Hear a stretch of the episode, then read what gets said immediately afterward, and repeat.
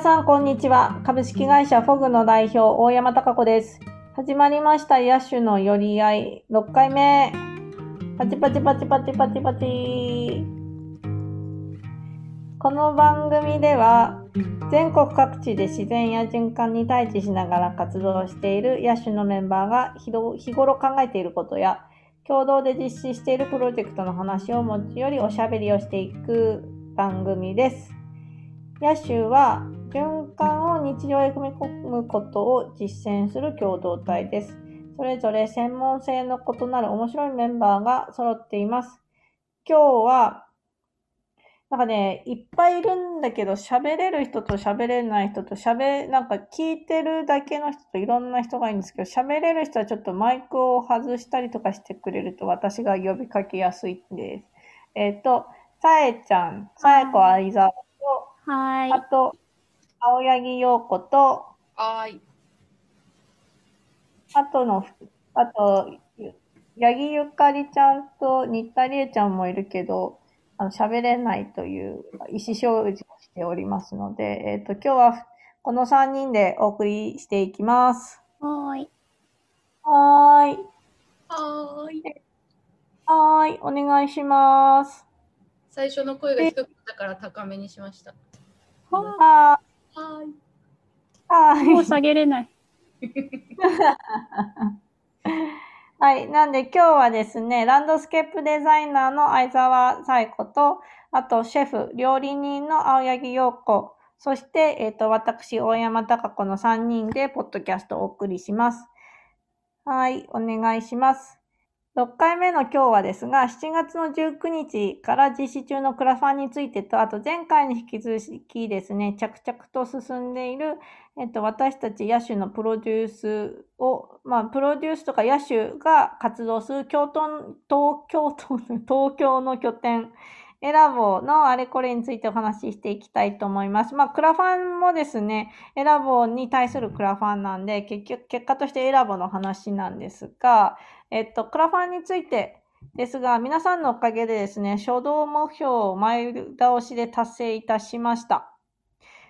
で、えっ、と、本当になんかこう、いろんな方たちの応援なしにです、ここまでたどり着けなかったというか、まだ終わってないのに終わったつもりで、終わってないのに終わったつもりでいるんですが、あのですね、本当感謝しかないと。感謝しかなくて、で、なんかこう、感謝の気持ちと、なんか本当初動目標、あれなんですよね。あの、キャンプファイヤーにお願いしたんですけど、キャンプファイヤーの担当者の方にも、その初動って最初の5日間で20%いかないと、あの、成功しにくいみたいな。達成、達成目標を達成しにくいみたいなふうに言われてたんで、すごい不安だったんですけれども、あの、達成できましたってよかったっていうのと、あとまあなんか始まってみてメンバーどうすかみたいな話だったりとか、あと選ぼの現場でのその界隈の話みたいなことをしていきたいなというふうに思います。では、後ほどそれはですね、なんか思いが詰まってしまって最初からわーって話しちゃったんですけど、詳しくお話ししていきますので、よろしくお願いします。はい。それでは最近の癒しについてお話ししていきたいと思います。皆さん最近何ありましたか？何あり、何しましたか？何しましたかね？最近はがっつり行きましたね。野手的。とっても野手的に動きましたね。癒して動きましたね。動いたね。どこ行きました？秋田県の五条目っていうところに、ちょうど今話せる3人で行ってきましたね。はい。行ってきました。何しに行ったんだっけ？行っただけじゃないんですよ。カレー作ったよ。そうです。野草も摘みましたよ。摘んで入れましたよ、カレーのサラダに。うん。楽しかったね。はい。五条目、秋田県の五条目町は、えっ、と、秋田のですね、皆さん気になる方は、あの、グーグルしていただけたらいいと思うんですけど、ちょうどですね、県北に位置する、ほぼほぼ、多分盛岡じゃなくて、青森に近いんじゃないかなっていう、そういう地域なんですけど、そこでですね、あの、ツリーハウスを起点にした循環型の、えっと、街づくりをしていきたいっていうようなお話をしている、えっと、羽ばたくという会社の取締役の小原さんに、からお声掛けがありまして、で、えっと、私たち野手メンバーもじゃあそこに関わっていくことで、その循環するあり方っていうのをみんなで考えていきましょうっていうのが、えっと、一番最初になんかその小原さんからいただいたお題目で、まあなんか今回2回目だったんですけどね、1回目は4月にさえちゃんと私と行って、すごい楽しかったんですよ。うん、そうだね。うん、すごい楽しくて、2回目も、今、そっちの5条目のツリーハウスもツリーハウスの資金を取る、取得するっていうことで、えっと、クラファン実施中なんですが、それの、まあ、関連のイベントで、それの関連のイベントで、えっと、まあ、ツリーハウス、まだ立ってないんですけど、8月に作る予定で動いてるんで、今基礎ができている段階なんですけど、そこで町民の方たちと一緒にカレーを食べながら、じゃツリーハウスどういう風にしていこうねっていう、そういう妄想であったりとか、場の妄想みたいなことをしてみましょうっていう、そういうイベントを開催して、私たちもそれにちょっと関わらせていただいたっていうような感じですね。うん、ちょうどあの、うん、メンバー、まあ、5条目を拠点にしてるっていう感じで、野手メンバーがある意味拠点を持たずにどこでもチーム組める、その、まあ、しょ一番初めのこう初動として、なんかいいスタート切らしてもらったなって感じしますよね。うん、そう思います。ちょうどそのね、5条目のツリーハウスが、を作ろうと言ってる場所は、森山、森山、森山、森山、森山、森山、森山。なんですね。森山っていうと、も土を盛るとかの盛るに山って聞こえちゃうかって、地元の人は森、森山、森山っていうふうに言うんですよね。森が森林の森に山で、森山っていう、そのままやみたいな名前なんですけど、うん、その森山のっていう地域のもうすぐ町から本当に車で5分ぐらいのところにあるぴょこっとした低山のふもとにそのツリーハウスを作ろうっていうことをしていてでそこが本当に奇跡的な場所で山野草もたくさんあって食べれる食材もたくさんあってっていうその人間との営みをしましょうと森が言っているような場所だなというふうに。なんか春も行って山菜もたくさんあったし、今回もね、行って食べれるものたくさんあるねって、なんか基本的に食べれるもののことしか考えてないんですけど、食べれるものもたくさんあって、可能性がたくさんあるなっていうようなことを思いました。さいちゃんとようこの感想を聞きたいなと思います。うん。そう、なんか、さっきも話したけどやっぱりあそこの場所を拠点にして頑張っていこうっていう人たちが、まあ、第一歩目で始めたとこのタイミングで一緒にできたのはすごい良かったなって思うのがやっぱあそこってああの地方でありながら歩けるコミュニティご近所さんつながり。で、うん、まあその身近なチームでこんだけのなんかタレントというか、うん、なんか、まあ、個性だったりがあってまあえっと、親便制度みたいな感じで、おい、何かを得意な人は誰かの親分になれるよねっていう。親分と子分っていうのが、なんかこう、いつも決まってんじゃなくて、今日この日は親分だ、私が、みたいな。そういうのを、あの、広めていこうみたいな感じで、親便って、まあ、親分っていうと硬くなっちゃうから、親便って言いましょうみたいな。でそしたら子供も親便って呼んで、大人も誰かの親便になってみたいな、なんかそういう感じがすごいなんか自然に言い合える。で、ちょっとくすって笑える。楽しいのって大事だよね、みたいなのを実践してるのがすごい良かったし、我ら今回は親便として、3人親便として参加したんだけども、まあ、次回行くときは、あの、普通の誰かの親便を、こう、あなんかこう、楽しみに行くみたいなのがあるかなと思って、そんな感じで参加してました。楽しいですよね。ねよこはどうですか？えっと、私は2人と比べてちょっと一歩遅く初めてね行ったんですけど五条目っていう町自体がすごく魅力的な町だなって思ったのとなんか本当に人があんまりいなくて なんかね最初まあ1日目だいぶね夜遅く行ったっていうのもあるけどあの第一村人を発見するのがねすごい困難なような場所って本当にあるんだなって思ったのとあと秋田自体が私が初だったので東北に行くのも初めてだったので九州出身からしたら結構街並みだったり山の感じとかが違うなっていう景色の違いもすごくなんか同じ日本でも全然違うなって思ったのとい同じ田舎でもね感じ方も違ったのとあと人がとてもね本当に素敵な方たちばかりだなっていうのとなんか朝市とかもさえちゃんと2人で行った時に本当にそうだそうあのフランクにねあのいろいろね絡んでくれてまあ、朝一の頻度がまずすごかったよね。週に2、3回やってるっていう。そうそうそう。朝市がね、有名なんですけど、0、2、5、7のつく日が朝市って、なんかそれだけ聞くとちょっとしかやってないように見えるけど、よくよく考えてみると、それってめちゃくちゃ頻度 結構やってる。こんな朝市。うん、そこでねなんか破格の値段でタイを仕入れれたりとか。そうだ。そうタイ丸ごと3匹を1500円とかで売ってくれていや安すぎるでしょみたいな。だからおまね、けのサイダーもくれて。そうそうそうサイ買ダーう前にくれたよね、おまけをとり。あえずこれどうぞみたいな感じでねもう来たお客さん用のサイダーをちゃんと常備してるっていう なんかねそういうので夜ご飯作ったりとかなんか結構即興でする仕事って久しぶりだったのでめちゃめちゃ楽しかったです。あの2日目の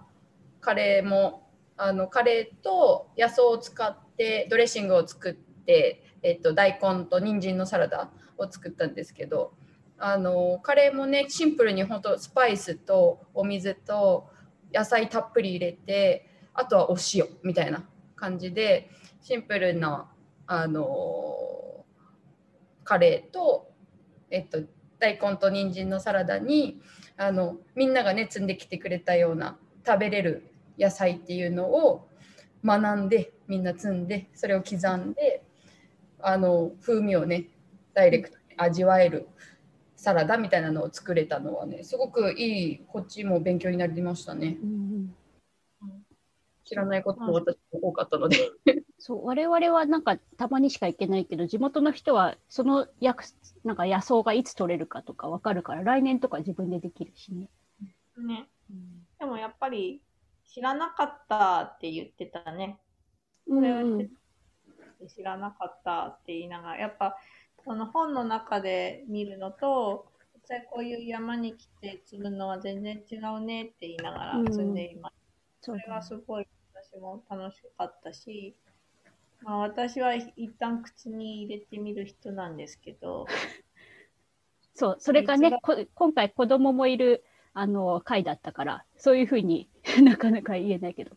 三つ葉とすごい似てる独草とうん。間違ってみたりとか。あれ何ねあの狐のなんだっけ？狐のなんとかってやつ。なんだうんめっちゃ似てるんだけど、めっちゃ似てた三つ葉のそばにあえて生える三つ葉の偽物で毒性があるやつっていう 食べるとなんかずっと夜ずっとチクチクしてたもんね。そうだねチクチクだから体が拒否反応を示してて、まあ、口に入れたら毒ってわかる体になっててよかったねっていう感じですけどね。まあ、はちゃんと吐き出して。うんうん。なんか、で、さえちゃんは三つ葉取ってて、なんか三つ葉のは、これは三つ葉だよって言ってたのに、私と陽子がみそっちの三つ葉じゃないやつ。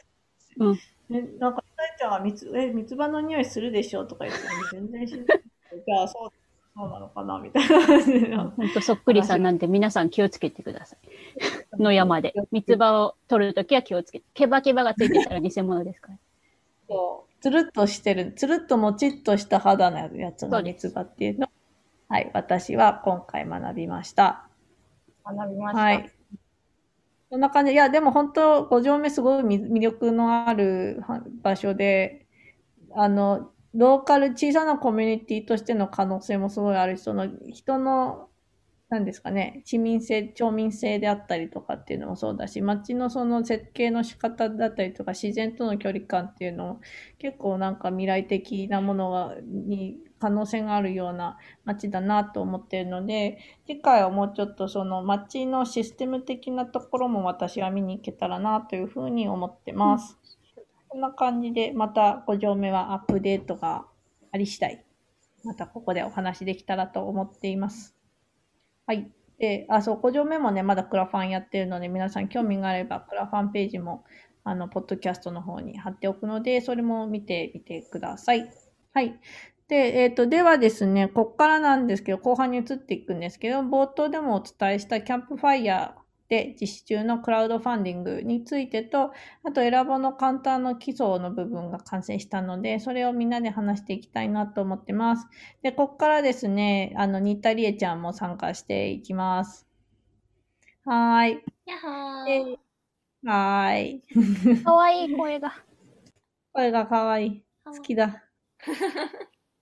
で、えっと、クラファンについてなんですけれども、あの、開始5日間で、今日で5日目だったんですけど、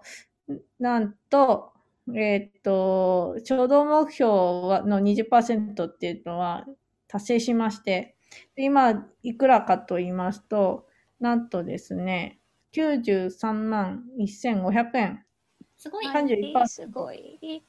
到ありが達してとうございます。これは、本当は、ちょうどね、これスタートした7時っていうのは、あの、さえちゃんとようこを、えっと、駅にお迎えに、秋田に、その5丁目に向かうのに、駅に迎えに私は車で、車で行ってたんで、カプシに行った時に6時だって、高速に乗って向かい始めるあと1時間だから一番最初のサービスエリアでみんなでちょっといろいろケアとかしようとか言って泊まってみたいな3人でドキドキしながらうん投稿して、でなんかこうよくもわからないけどなんかご飯を食べながらこそうう高速のサービスエリアで ご飯を食べながら。ご飯を食べパソコンを開きそして夜な夜な。どうしようみたいな。大丈夫かなみたいなので、なんかみんなで、はみたいな感じでね、あの、投稿したりとかしてたんですが、マジで不安だった。でもなんかね、ありがたいですね。ありがたいっすよね、本当ありがたいのと、ちゃんと頑張ろうっていう気持ちに。なりました。皆さんどうでした？ねなんか、しあの、支援してくださった方がまたさらにシェアしてくれたりとか、多分もうこれだけの人数って、もともと我々のあの知ってる範囲を超えて、あの、集まってきてるから、本当にありがたいし、もうど、皆さんにお会いしたいですね。ね、皆さんにお会いしたいね。巡礼、お礼回りをしたいよね。巡礼、そうですね。お礼参りしましょしよこれちなみにちょっと感覚的によくわかまあすごいやった嬉しいっていうのはあるんですけど、クラファン的にもこれは好調だというふうに言っていいんですかね。経う。験、うん、唯一のすごい早い。いい感じなんですか、これは。めちゃめちゃいいペース。なんかこれだけのペースできたら絶対達成できるはず。う。経験者、はいりえちゃんがキラ頼もしい。キラりがとうございます。ゆうちゃん先生。そうなんか3分の1をなんか最初の1週間とかでいけるともう達成する確率がめちゃめちゃ跳ね上がるっていう風に統計出てるっぽい。そうなんですね。うんうん。じゃ結構いい感じですね、私たち。ゆき。ありがたい。すごい。でもね、皆さんなんか何かできることだったら言ってねとか、楽しみにしてるねとか言ってるので、いやもうちゃんとしっかりと、えーしっかりとこれからもうちょっと舞台をね、積み上げていきましょうね。りえちゃんもね。じゃなくて100が得意と言ってたので、ここから今夏休みに入りまして、じゃんじゃんと一緒に作っていきたいなとバイバイ。お願いします。お願いします。い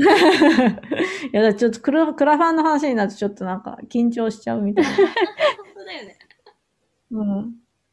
なんか、いや、もう、な、本当支援してくれる人たち、一人一人本当あり、嬉しいのと本当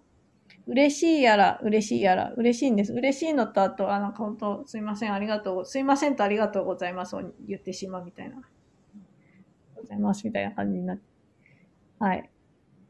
で、えっと、今人気のリターンなんですけど、今人気なのが、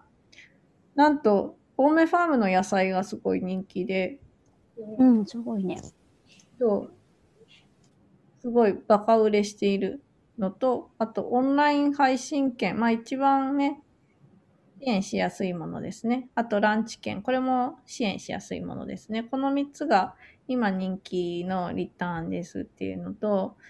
あと、おすすめだけどまだ出てないっていうのもね、あの、あり、まあちょこちょこあったりとかして、でもね、これ私、今、この直前までですね、知り合いとご飯を食べてまして、で、隣で、うんってどれがいいかなって悩んでくれてたんですけど、なんかめちゃくちゃ決めるの大変なんですよね。なんか全部ぎて決められないって言ってすごい量のクリターンだよね、結構。お多いん多いんじゃないかって。あの、正直多い。普通は、普通はリターンの数って、本当は5個ぐらいなんだって、平均して。5個。5個。メンバーの数より少ないね。うん、うち何個なんだっけ？結構あるよね。リストが入って、もう溢れんばかりのやつを、最初削ろうって言ってたのに、いや、行こうみたいな感じで、溢れんばかりだから、そういうこともあるよねっていう。12個ぐらいあるよね。うんでもなんか結構面白いのがさ、あの、寄せ植えプールして購入しますって言ってる寄せ植えうん。ね5人ぐらいいるんだよね。ね、ね。ありがたや。準備します。ありがとう。はいおもろいよね。うんとか、なんかみんなどういう基準で選んでんのかなっていうのは気になったり。お店に来てもらえるようになったら、なんか聞いたりしたいね。うんうん。うん。なんか、なんか多いから、そうそう、さっき言言ってた人が言ってたのは、多いゆえに、食事とかは、まあ、お店できてから行けばいいや、みたいなうん、ふうに言う。なんか、それだったら、お店で買えないようなものがいいんじゃないかな、とか言って、うん。そうそう、薬草オリジナルブレンドか、クラフトコーラか、寄せ植えかどうしようかなってずっと言って、結局寄せ植えに来ていらっしゃいました。うんうんうん確かに、うんうん。ここでしか、クラファンでしかっていうリターン。そうそうそう。あみんないろんな見方があって面白いなと思っています。なんか、全部おすすめじゃない？結構これ難しくない？みんな購入側側だったら結構選択難しいよね。うん。悩む。迷うね悩んで変えて、あの、まだ支援できてませんっていう声が本当に多いから。うん友人からもちらほら。ご飯食べたいなご飯は食べたいよね。ぁ。わねかる。。ねねディナーが楽しみすぎてやばい。それ。頑張りディます。ナーよ、お願いしようこさんます。ディナーの魅力をお願いします。頑張ります。ディナーはどんなものになるんですか？基本コースです。えっと、お任せの、まあ、選べるものは多分ビーガンかビーガンじゃないかっていうところは一応選べるようにはすると思うんですが、えっと、うんと私がいつも畑だったりとかそれこそ五条目行ったりとかなんかあの普段自然と触れ合って思うこととかみんなに伝えたいこととかそういうのをストーリーにしてなんかこうここでしか表現できないコースっていうのをできたらいいのかなって思っています。で満腹感とかはもちろん目指してはいくんですが考えるきっかけだったりとか充実感みたいなものを体験として味わっていただけたらすごくいいのかなと思っています。具体的に何っていうのはね本当にその時の感情だったり あの取れる野菜だったりとか本当に旬のものを使っていきたいって思っているのであのこういったもの出しますってねなかなか言えないんですがでも何度か話している計算牛だったりとかジビエだったりとかはコンセプトとしてすごく合うと思うので出そうかなと思ってます。あとはお皿もね。うん、そうそうね。お皿とかもねランチと区別してまあ差別化をしてあえてしようってね言ってますけど目白にあるフーロさんっていう器屋さんからまあ季節ごとにお皿も変えるというかペアリングするような感じでお皿も季節ごとに見て楽しめるみたいな感じでね作家さんもののも器を使っていけたらいいのかなと思ってます。はい。ありがとうございます。そんな感じでディナーもですね、すごいもう季節ごとにしていただきたいぐらい超おすすめのディナーになる予定です。あとは、クラフトコーラもね、めちゃくちゃ絶対楽しいと思うし、薬草大学もりえちゃんと今、あの、さえちゃんが行っていて、それも、あの、今回の選ぶオリジナルでやろうみたいなリターンもありますしね。それもなんかどういうコンテンツになんかで選ぼうに、のテーマに沿った、コンセプトに沿った薬草大学になると思うので、めちゃくちゃそれも興味深いですし、なんかいや、本当選びきれないリターンばっかりで難しいなってだ作ったこちら側さえも難しいなと思う、なんか選ぶのが難しいなと思っているクラファンのリターンがたくさんありますので、皆さんもよく考えて、まあ、ご支援いただける方はどれにしようかなっていうふうに考えていただけたらと思っています。なんか本当おすすめは、リターンでしか出ていないものたちがたくさんあるので、もうこれで一回きりかもしれないし、っていうのを、があるので、そこら辺を狙うのが私はおすすめなんじゃないかなと思っております。で、えっ、ー、と、やばい、もう30分経っちゃったんだけど、えっ、ー、と、さらっと言うと、あと今、キッチンの工事っていうのは並行して行っておりまして、で、えっ、ー、と、先週？7月12日から工事スタートして、えっ、と、えちらおちらとやってまして、えっ、と、キッチンのカウンターの基礎の部分、土台の部分なんですけれども、大工、要町、私が住んでいる、えっと、豊島区の要町にいる大工の、スーパー大工の豆さんという方にですね、あの、キッチンの基礎を作っていただきました。これはですね、リターンのブログのところに写真が載っているので、ぜひ見ていただけたらなというふうに思っています。で、えっ、と、まあ、なんか、いろいろこれ仕組み、仕掛けをしちゃって、結局なんかカウンターとか作って、こう丁寧に綺麗に作ったとしても、最終的に使われなくなったら壊して捨てるっていうのは、ちょっともったいないなというふうに思っていて、そういう話をしていまして、なのでなんかもしその選ぶが別の場所でに、で、はじ、また、こう、やりましょうみたいな、一回ここは閉じてみたいな風になったとしても、なんか次の同じ思いを持ってる人たちにつなげられたりとか、あとはまあ他の場所に移転しやすいようなそういう施工の設計を行っているっていうのが今回の、えっと、カウンターの面白い仕掛けです。で、結構すごい面白いのが、この後ですね、今明日からか、明日からというか、今週から、えっ、ー、と、左官工事の職人さんに入ってですね、あの、テーブル、カウンターのテーブルトップは左官の、えっ、ー、と、左官仕上げにしていくんですよ。で、土は常滑の土を使うんですけど、そのですね、あの、お願いしている左官工事の職人さんと、豆さんが、まあ、事前打ち合わせ先週してたんですよ。で事前打ち合わせ先週してて、で、こう、まあ、じゃあお願いしますみたいな感じで、こう、いろいろお話をしていて、で、その、盛んの、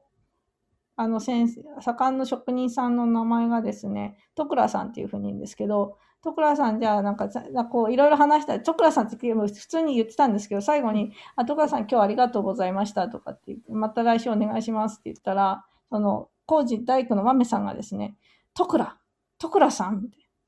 フラさん、もしかして、お父さんは大工さんですか？いうふうになって。で、徳良さんが、あ、そうですって。徳良さんは、あの、87年生まれで私と同い年なんですけど。で、あれ？みたいな。僕多分、君にも会ったことがあります。お父さんにはお世話になっていてって言って。で、その徳良さんのお父さんの大工さんっていうのが、その豆さんが昔すごくお世話になってた先輩だったっていう、そういう、いや、世間が狭いな、みたいなことがあまさかの。再会が。そうそう、まさか、僕、君には会ったことがああるって言った時の、その時の豆さんの中での徳良くん、徳良さんっていうのは、小学生ぐらいの徳良さん。ドラマ。ドラマのよう、ドラマ、本当ドラマのようだった。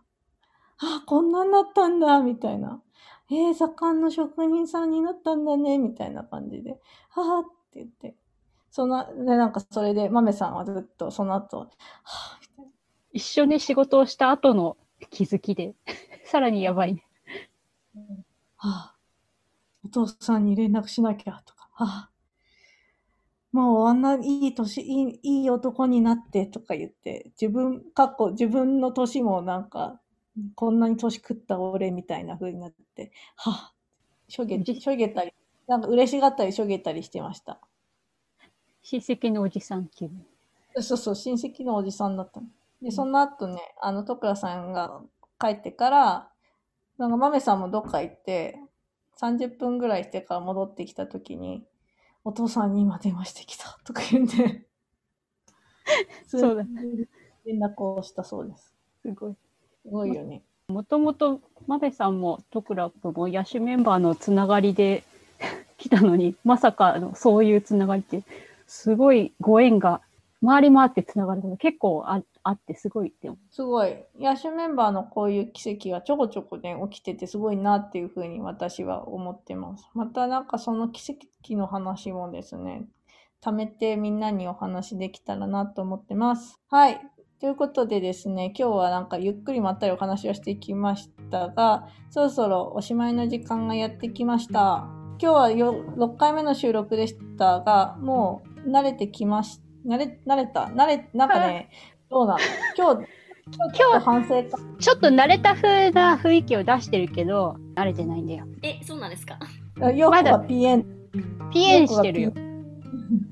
みんななんか慣れてないもんっていういう顔をしています。りえちゃんだけが天使の微笑みでこちらを微笑みかけておりますが、はい。慣れてないそうです。はい。慣れるにはもうちょっと頑張りましょう。もう頑張る？頑張る？まあ、慣れてこでもゆるゆるですよね。こういう感じがね。う。慣れていくか、慣れていくか、まあこういうもんだよねって思っていこう。はい。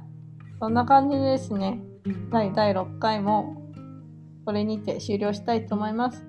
はい、最後までありがとうございました。それではまた第7回目も頑張っていきましょう。はい、はい、それではまたね。バイバーイ。バイバーイ。ありがとうございます。